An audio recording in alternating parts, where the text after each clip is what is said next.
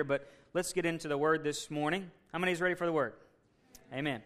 Got your Bibles with us today. Turn with me to John chapter 6. John chapter 6. The title of this morning's message is The Bread of Life, a Spiritual Diet. Spiritual Diet. Let's pray. Father God, I thank you for who you are. Lord, we love you so very much.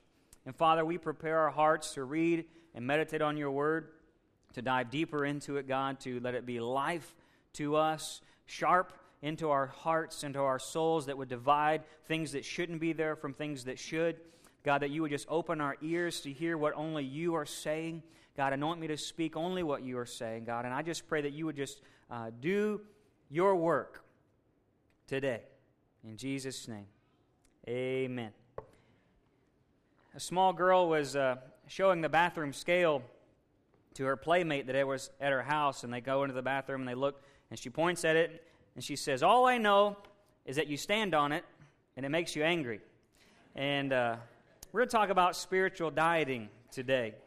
Uh, we are all born alive, but it's not enough to simply have life.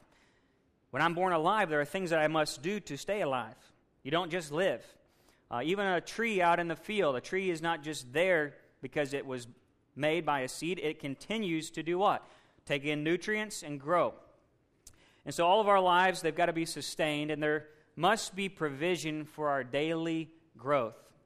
And uh, sometimes, though, our diet kind of gets unbalanced. We know this way too well as Americans that our diet can get a little bit unbalanced and our health suffers. I was reading uh, just last night that uh, the South has more kidney stones than uh, anywhere in the United States, and probably from our sweet tea and, and our sugar intakes and our, our love of meat uh, and all that. But uh, we know that our balance can get off, and the kind of foods that we eat is called our diet. Our diet can be the normal, habitual things that you eat, or it can be what? A special thing that we do every year at New Year's, we try to do. Uh, and try to organize ourselves to be a little bit more healthy, right? We set those goals. And uh, we all know that it works so well that we, li- throughout the rest of the year, we're good to go, right? We get those New Year's resolutions and we're just solid, right? No. Every year we make those things. Uh, we work hard to get into shape by eating. Maybe we walk or do a little exercise, cut back on that sweet tea or that soda. But I, as we begin the year, I want us to examine ourselves not only physically, but say, where are we going spiritually? How healthy am I spiritually? And uh, we're going to talk about that today. How healthy are we spiritually? What's our spiritual diet? What's our spiritual resolutions? And what work are you determined this year to do spiritually? As much as I, my wife and I are examining our living, eating for life, that's kind of what I've been talking about. I'm about to be 30 this year. I'm getting old, you know. And, uh, I've been thinking, you know, I really, especially in the South, God, man, I've gained more weight this year in this one year of pastoring, my whole life. Uh, all the fatty food we eat. That's right. We had some good catfish last night, but I love catfish. Fried food's good. I, go, I have to learn to eat for life. I know you know I need to lose some weight here, but I, have got to learn to eat for life because it's, it's more about where I'm going and what, and I have to determine what kind of work am I going to put into that. And I think for so many, we don't think about those kind of things spiritually.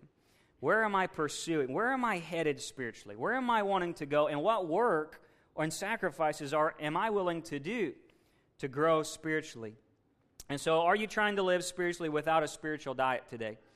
And are we so full and focused on natural things of this world that we ignore when we're spiritually hungry?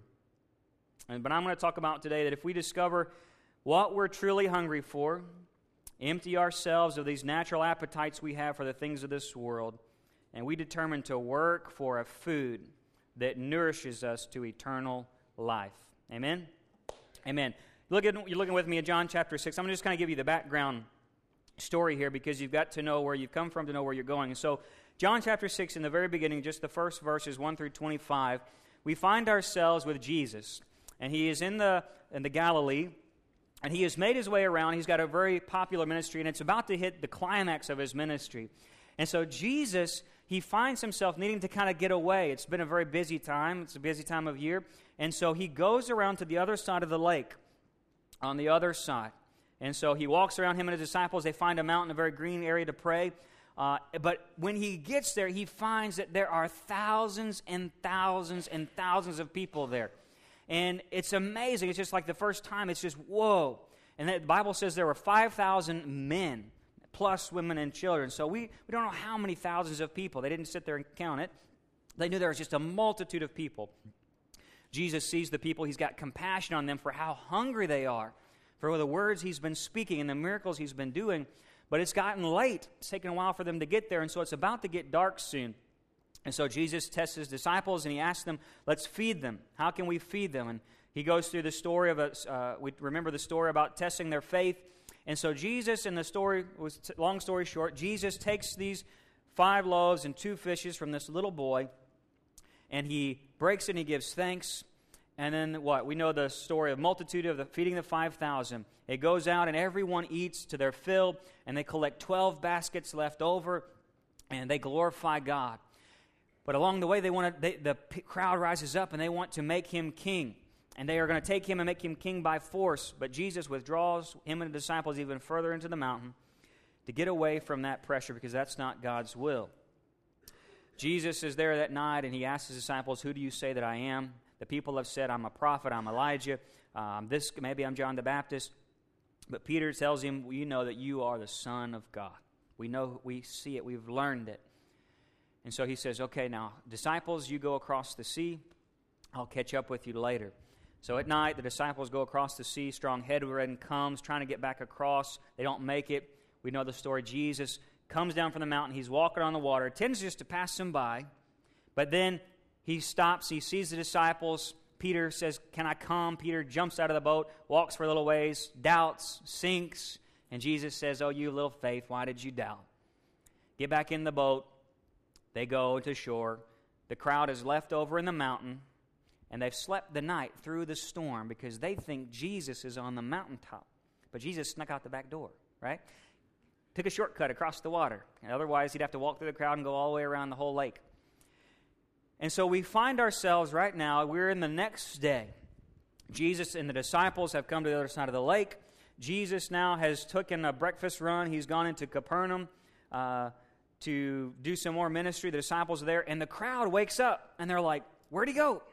And so they get in boats, and some walk around, and some have taken in other boats, and they go searching for Jesus because they're pursuing him. They're hungry for him. They've taken a lot of work to find him. And that's where we find ourselves. If you're with me today in John chapter 26 or John chapter 6 verse 26, say amen. Amen. John chapter 6 verse 26. Have you ever been hungry and not known what you're hungry for? How many people do this? After church today, you're going to look to your spouse or your your family and say, "I'm hungry. What are y'all hungry for? I don't care. What are you hungry for? Where do you want to go? I don't know. I'm hungry, but I don't know what I want." I do this all the time. It's just a thing. I don't know. Sometimes it's like if I could have anything in the world, what would I have? You have to go through this whole this uh, mental thing, but it's kind of the same thing. These people were hungry, but they didn't know what they were hungry for. John chapter 6, verse 26, Jesus is going to tell them the same is true for so many people spiritually. They know they're hungry, they feel the empty spiritual pains, but they don't know what they need. Jesus looks at the crowds who had followed him that morning had pursued him, stayed with through the night, through the storm, worked across the sea to pursue him, went around finding, searching for him. And he comes to these people and says something amazing, almost offensive. And he says, Truly, truly, I say to you, you seek me not because you saw the signs, but because you ate of the loaves and were filled. Do not work for the food which perishes, but for the food which endures to eternal life, which the Son of Man will give to uh, give to you, for on him the Father God has set his seal.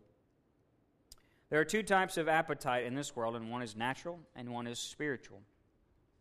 These people are willing to follow Jesus for these natural reasons. They're kind of like people who eat a buffet, and uh, we had a Golden Corral up in uh, Columbia, where I'm from, and I know they have one in Alexandria, but they have got the chocolate fountain you can go to there, and they got the candy. Man, aren't you ready to go to lunch? I mean, this is going to be a hard day, isn't it?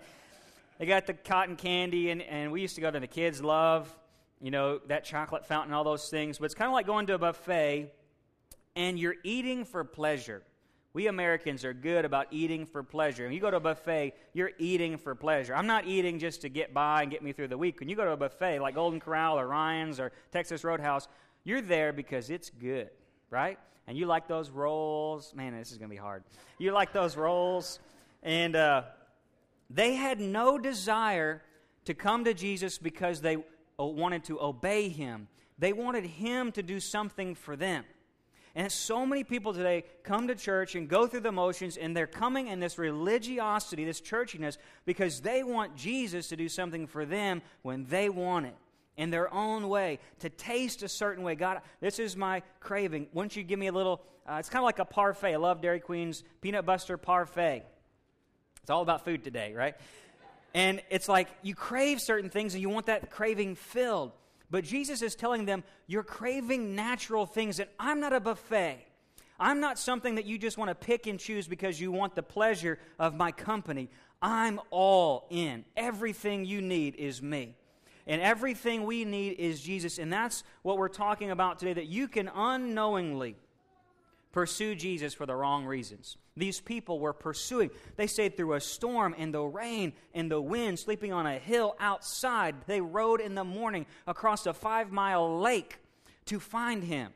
They were working hard and they thought that Jesus was the answer. But yet, when they got there, Jesus says, You don't really want me for the right reasons. So many people can come to church today and pursue it and work it and be a part of it and strive in it and yet not really want it. Jesus is everything. He's not a great side dish, He's not a, a, dessert. We seek Him because He provides more than just our physical needs. He's more than something I taste once a week, once a month. He's something that I'm always hungry for because He is my life's source.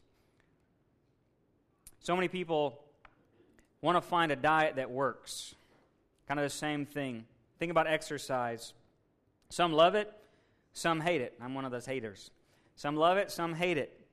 And in our natural minds, sometimes we confuse this principle in the spirit. We ask, all right, how much spiritual work will it take for me to be healthier? Uh, what, is, what do I got to do to please God? And maybe there's a list of do's and don'ts I got to figure out because I need to know the work it's going to take for me to do this thing. And there are things that we do that is work. There's, there are things that we do and make sacrifices for. But Jesus, look in verse 28. John 6 28, talking about religious works. Therefore they said to him, What shall we do so that we may work the works of God? And Jesus answered and said unto them, This is the work of God, that you must believe in him who he had sent. You see, these people were in a religion that was all about works. In their legalistic minds, they were thinking, okay, what do I have to do? You've telling me, Jesus, I'm not pursuing you for the right reasons. All right, okay, what do I got to do to please God then? What do I got to do to earn God's favor? What do I got to do to be saved? What works can I do? What list of do's and don'ts? Should I be involved in church? Should I pay my tithes? Should I be a Sunday school teacher? Should I uh, uh, give to the poor? Should I go volunteer at the soup kitchen? Should I, you know, stop cussing? Should I stop drinking? What, what are the things I need to do, Jesus? And he says, This is the work you should do. Believe. If you have faith, we know that works follow faith. It says they thought they had to do something to merit it, but yet salvation we know is a free gift. Nothing is gained from your efforts. You understand that today? Nothing is gained from your efforts. When you are saved, you are saved. When you are saved, you are as holy as you're ever going to get. Anything I do is because I am walking with God in relationship with Him. And so the only work, Jesus says, is to receive. Sometimes it's a lot of work to take people to receive something. We had a watermelon giveaway one time. We went door to door in our community, and I wanted to give away free watermelons. And we had a little sticker on there that said, Columbia First Assembly, and thank you for being a part of our neighborhood. And we were just going to go door to door and give a. you wouldn't believe how many people would not take a free watermelon. It was unbelievable. I'm like this one lady. She looks like sneaks out the door and like, what do you want? I guess this is kind of a rough neighborhood you know, and then I'm like, I just, next in the road, we love you guys. We're you know, the pastors down the road, and we just want to say thank you for being a part of our neighborhood. We love you. Just want to give you something free. It's summer, July. It's like 105 degrees. I'm sweating out there and just take the watermelon, lady. And, and it would not take it. It's like I injected it with poison or something. And, and it was a free gift, but it's not free if you don't take it. And so salvation is the same way. I just want to receive it, but I do have to put out my hands and say, Yes, God, come on in. I'm welcome. I want to take and eat of what you have for me. Another way you can think about it when we talk about looking for a diet that works is that uh, you think about these diet infomercials you see on TV. They often have what? A photoshopped bodybuilder over here, and then this ugly fat guy over here.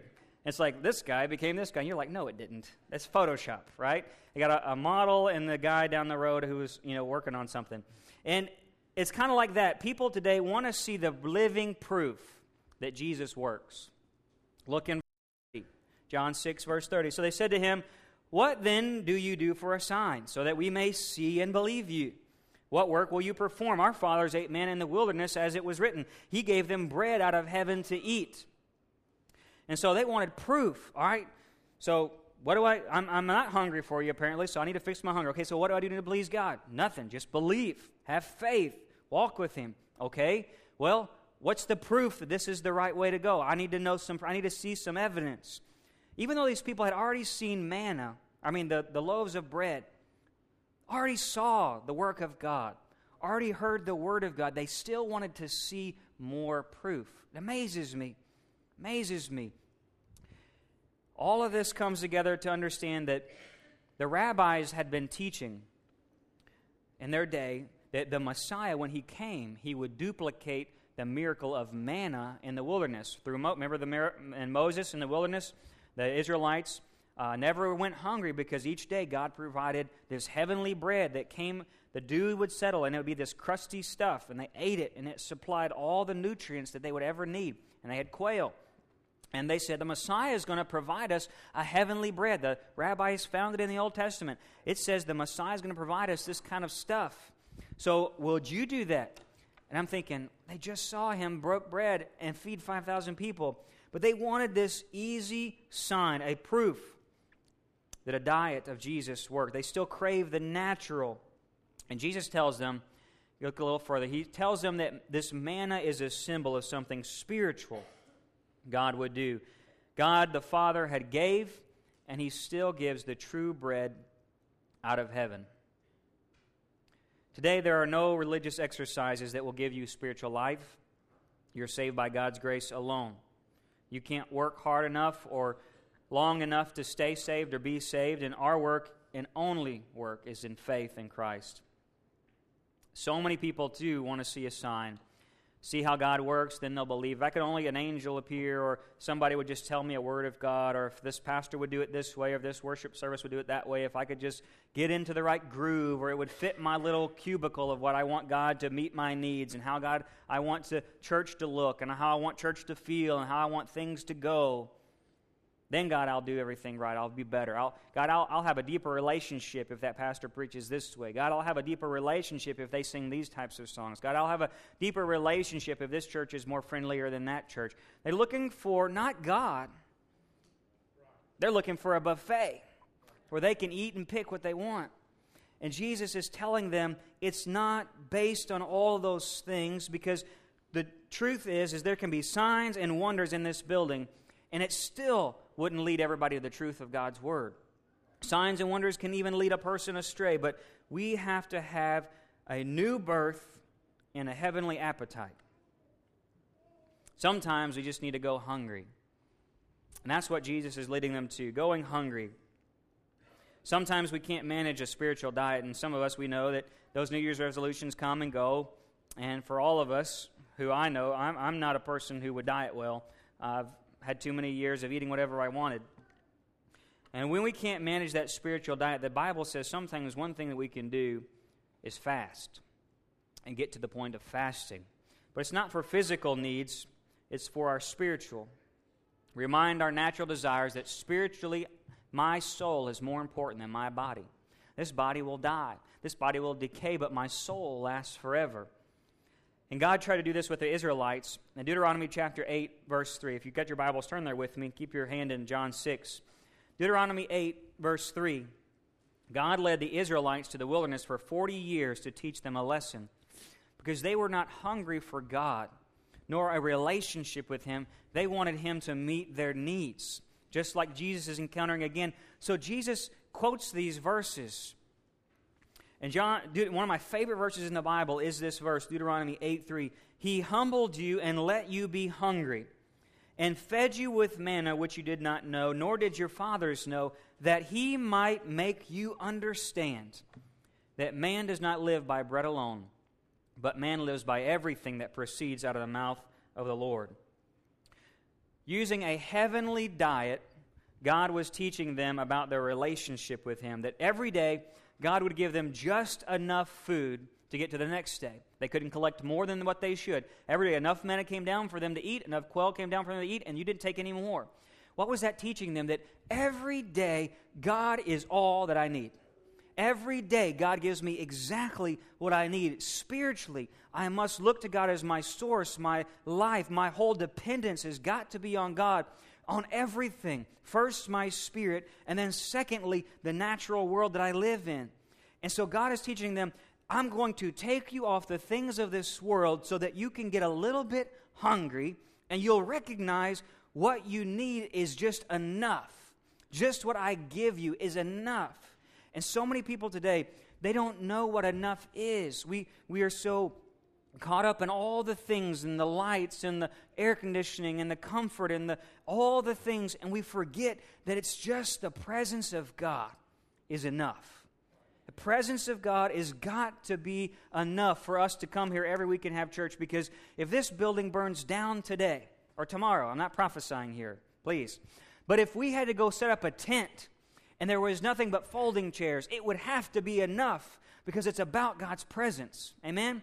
Many churches today don't even have but dirt floors, but it's enough because it's about the presence of God. And the same is true in my day to day life with God. As I walk through my day, as I get up in the morning and go to work and go drive down the highway and I get through things and I go through the checkout line in the grocery store, I've got to be able to say, God, if I don't have it all, I have your presence and that is enough.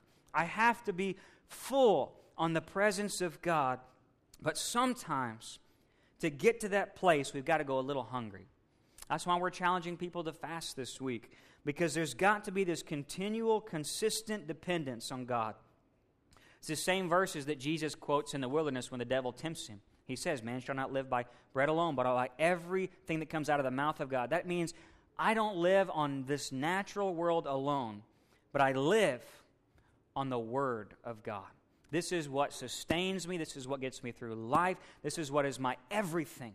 Is the, not even the paper, not even the printed words. It's the living word that comes off of these pages and comes into my heart and feeds me every day. And that's got to be enough. Amen? Going hungry. Jesus did not come to sustain life like natural food, but to give life, one author says. He says, I am he is all. He is the I am. He is of heaven. And in Him, we never go hungry again. Too many people go through this life hungry and not knowing it. We've got to remind ourselves that God is all that I need. Changing our diet. Is what we come to now is changing my diet. Most people pretty much grumble and complain about dieting. How many of us are those? That's right grumble and complain about changing a diet. It's not good to change a diet. My wife made me eat salmon for the first time the other day. It was all right. I'm not a fan, right? But I need to change my diet. I got to get my cholesterol, you know, and all that. You grumble and complain. And this is the same thing people did with Jesus. He's talking about spiritual things. They began grumbling. Look with me, John chapter 6, verse 50. They come to Jesus and they say, Well, wait a minute, hold on a second. Isn't this guy Joseph's son? He's talking about all this spiritual heavenly stuff. Isn't he the guy that was didn't I change his diaper that one time? Didn't I babysit him? Didn't I I used to go to Tupperware parties with his mom. I mean, this is I know this kid. And who is he to say all these things? They could not believe because they only craved physical things. Nat, they could only see through the natural. They could not see through the spiritual. And Jesus reminds them of Hosea chapter 11, verse 4, where God tells his people that I led them with bonds of love. I lifted their yoke and I fed them. You see, that's what God is all about. That's why Jesus comes to earth. He says, I'm leading you, I'm drawing you. Nobody man can, can come to the Father unless the Spirit draw him. The love of God drew his people. And when he drew his people, he broke the bonds of slavery and affliction and sin and death over them, and then he began to feed them. And that's what Jesus is referencing here. This whole passage, this whole parallel, uh, is that God has come to draw men by his love. Get them off the junk food of this world. Take off the cravings of the things of this world. Break their yoke of slavery that they don't even know they're in sin and slave to. And then put into their stomachs good, wholesome food, which is the Word of God. And so that's what God wants to do. John 6:50. Let's read this together tonight, today. This is the bread which comes out of heaven, so that one may eat of it and not die. I am the living bread that came down out of heaven. If anyone eats this bread, he will live forever. And the bread also which I will give for the life of the world is my flesh. Then it says, Then the Jews began arguing with one another, How can this man give us his flesh to eat? So Jesus said to them, Truly, truly, I say to you, unless you eat of the flesh of the Son of Man and drink his blood, you have no life in yourself. He who eats my flesh and drinks my blood has eternal life, and I will raise him up on the last day. For my flesh is true food, and my blood is true drink. He who eats my flesh and drinks my blood abides in me, and I in him. They didn't have Twilight back then, but that's probably what they were thinking. This guy is a cannibal, or he's kind of gone in some weird stuff over here on the left field. And what is he talking about eating? Jesus begins speaking in spiritual things. Remember, he is God who came from heaven, and he is doing his best to relate to us. And the best way he knows how, Jesus is the revelation of God. And so God is trying to speak to us and say, You don't understand. You can't, you're not seeing spiritual truths. I've got to open your mind, and it's got to be that I put my spirit inside of you and drawing you closer to me so that you may understand there's more to this life than what you can see. So we go through this world today not truly seeing all things that are around us, not truly understanding all the spiritual things that are involved in what God has done for us. And Jesus is saying that just like your body and your blood give life, we have a body and we have blood. I don't know how, there's all kinds of nurses in here could probably tell me how many gallons of blood or pints of blood are in our body. But that blood is the life source. That's why we sacrifice. The Old Testament sacrificed it. It was sacrificing life. And that blood is the life source. If you don't have any blood in you, you're dead. And that body and that blood give and sustain our life. And Jesus is saying, I've got to be more important to you than your body and your blood. I've got to become your body, and I've got to become your blood. It's got to be my blood that's in you, and you've got to be in my body. And it's taken this parallel, this, this metaphor, to understand wow, how important is God to me? Do you get up in the morning and think, all right, good, my blood's working? Right? I mean, think about it we don't consciously think about all the internal miracles that are happening in our body. My heart's beating at a certain te- rate. My body is regulating my temperature. My eyes are moving and blinking every so many milliseconds. You're like, all that works. Do you think about it? Sometimes when something's not working, maybe my leg's not working. Okay, God, you know. But all those neurons are firing and all those things are happening. And Jesus saying, I've got to be more important to you than you than your very body that gives you life that you take for granted every day until it stops working. But every day, Jesus has got to be so much more important to me. He's got to be my source of life, my body, my blood. So, what does it take to eat spiritual food like this? Number one, I'm going to give you five things that you can take home with you today. Five things to take home about John chapter 6. That number one, you must recognize your spiritual hunger and your condition. How hungry are you today? How hungry are you for the things of God, for more of God? How hungry will you be this week when we're praying together as a church? Next week when we come back for revival, that we show, God, I'm more hungry than sitting home watching TV. I'm more hungry because I want to see my brothers saved. I want to see my church grow. I want to see us come together. I want to see that person healed. I want to see us grow closer as a family of God. I'm hungry for you. Number two, we respond to the drawing of love and the Spirit of God. The Spirit is drawing people to Him every day, and it's that love of God, the loving kindness of God, awakens me to what this whole thing is about. I'm responding to God's call. Number two, or number three, We must believe Jesus is the Son of God, and by his blood, we have eternal life. By his blood, we have eternal life. Number four, we learn to eat spiritually on the living Word of God. I've got to learn. Okay, now that I have new life, I've been saved. I, God, come inside of me, fill me, give me new life. I'm a new creation in you. All things have passed away, all things become new. But now, that's not where it stops. You got to eat. None of you, when you were born, stopped eating. It went from milk to baby food to hamburgers, right? Catfish later on. You know, some of y'all probably had bottles that had sweet tea in it, but that's okay. We're, we're going along, we're going deeper. But when you learn to eat spiritually, it must be daily on the living Word of God. I tell people in their Bible, if you're reading your Bible every day, which you should, read your Bible every day. My, me personally, I try to read a chapter a day. Now I have my studies, but personally, outside of what I preach and teach, I try to read at least a chapter a day, just as a habit. But it's not about that. Sometimes I'll read two verses and then I begin to eat on it, and it fills me. And I'm going to stay on those two verses. Sometimes I got to read four or five chapters before I find something that speaks and I begin to munch on. Every day, find something to eat.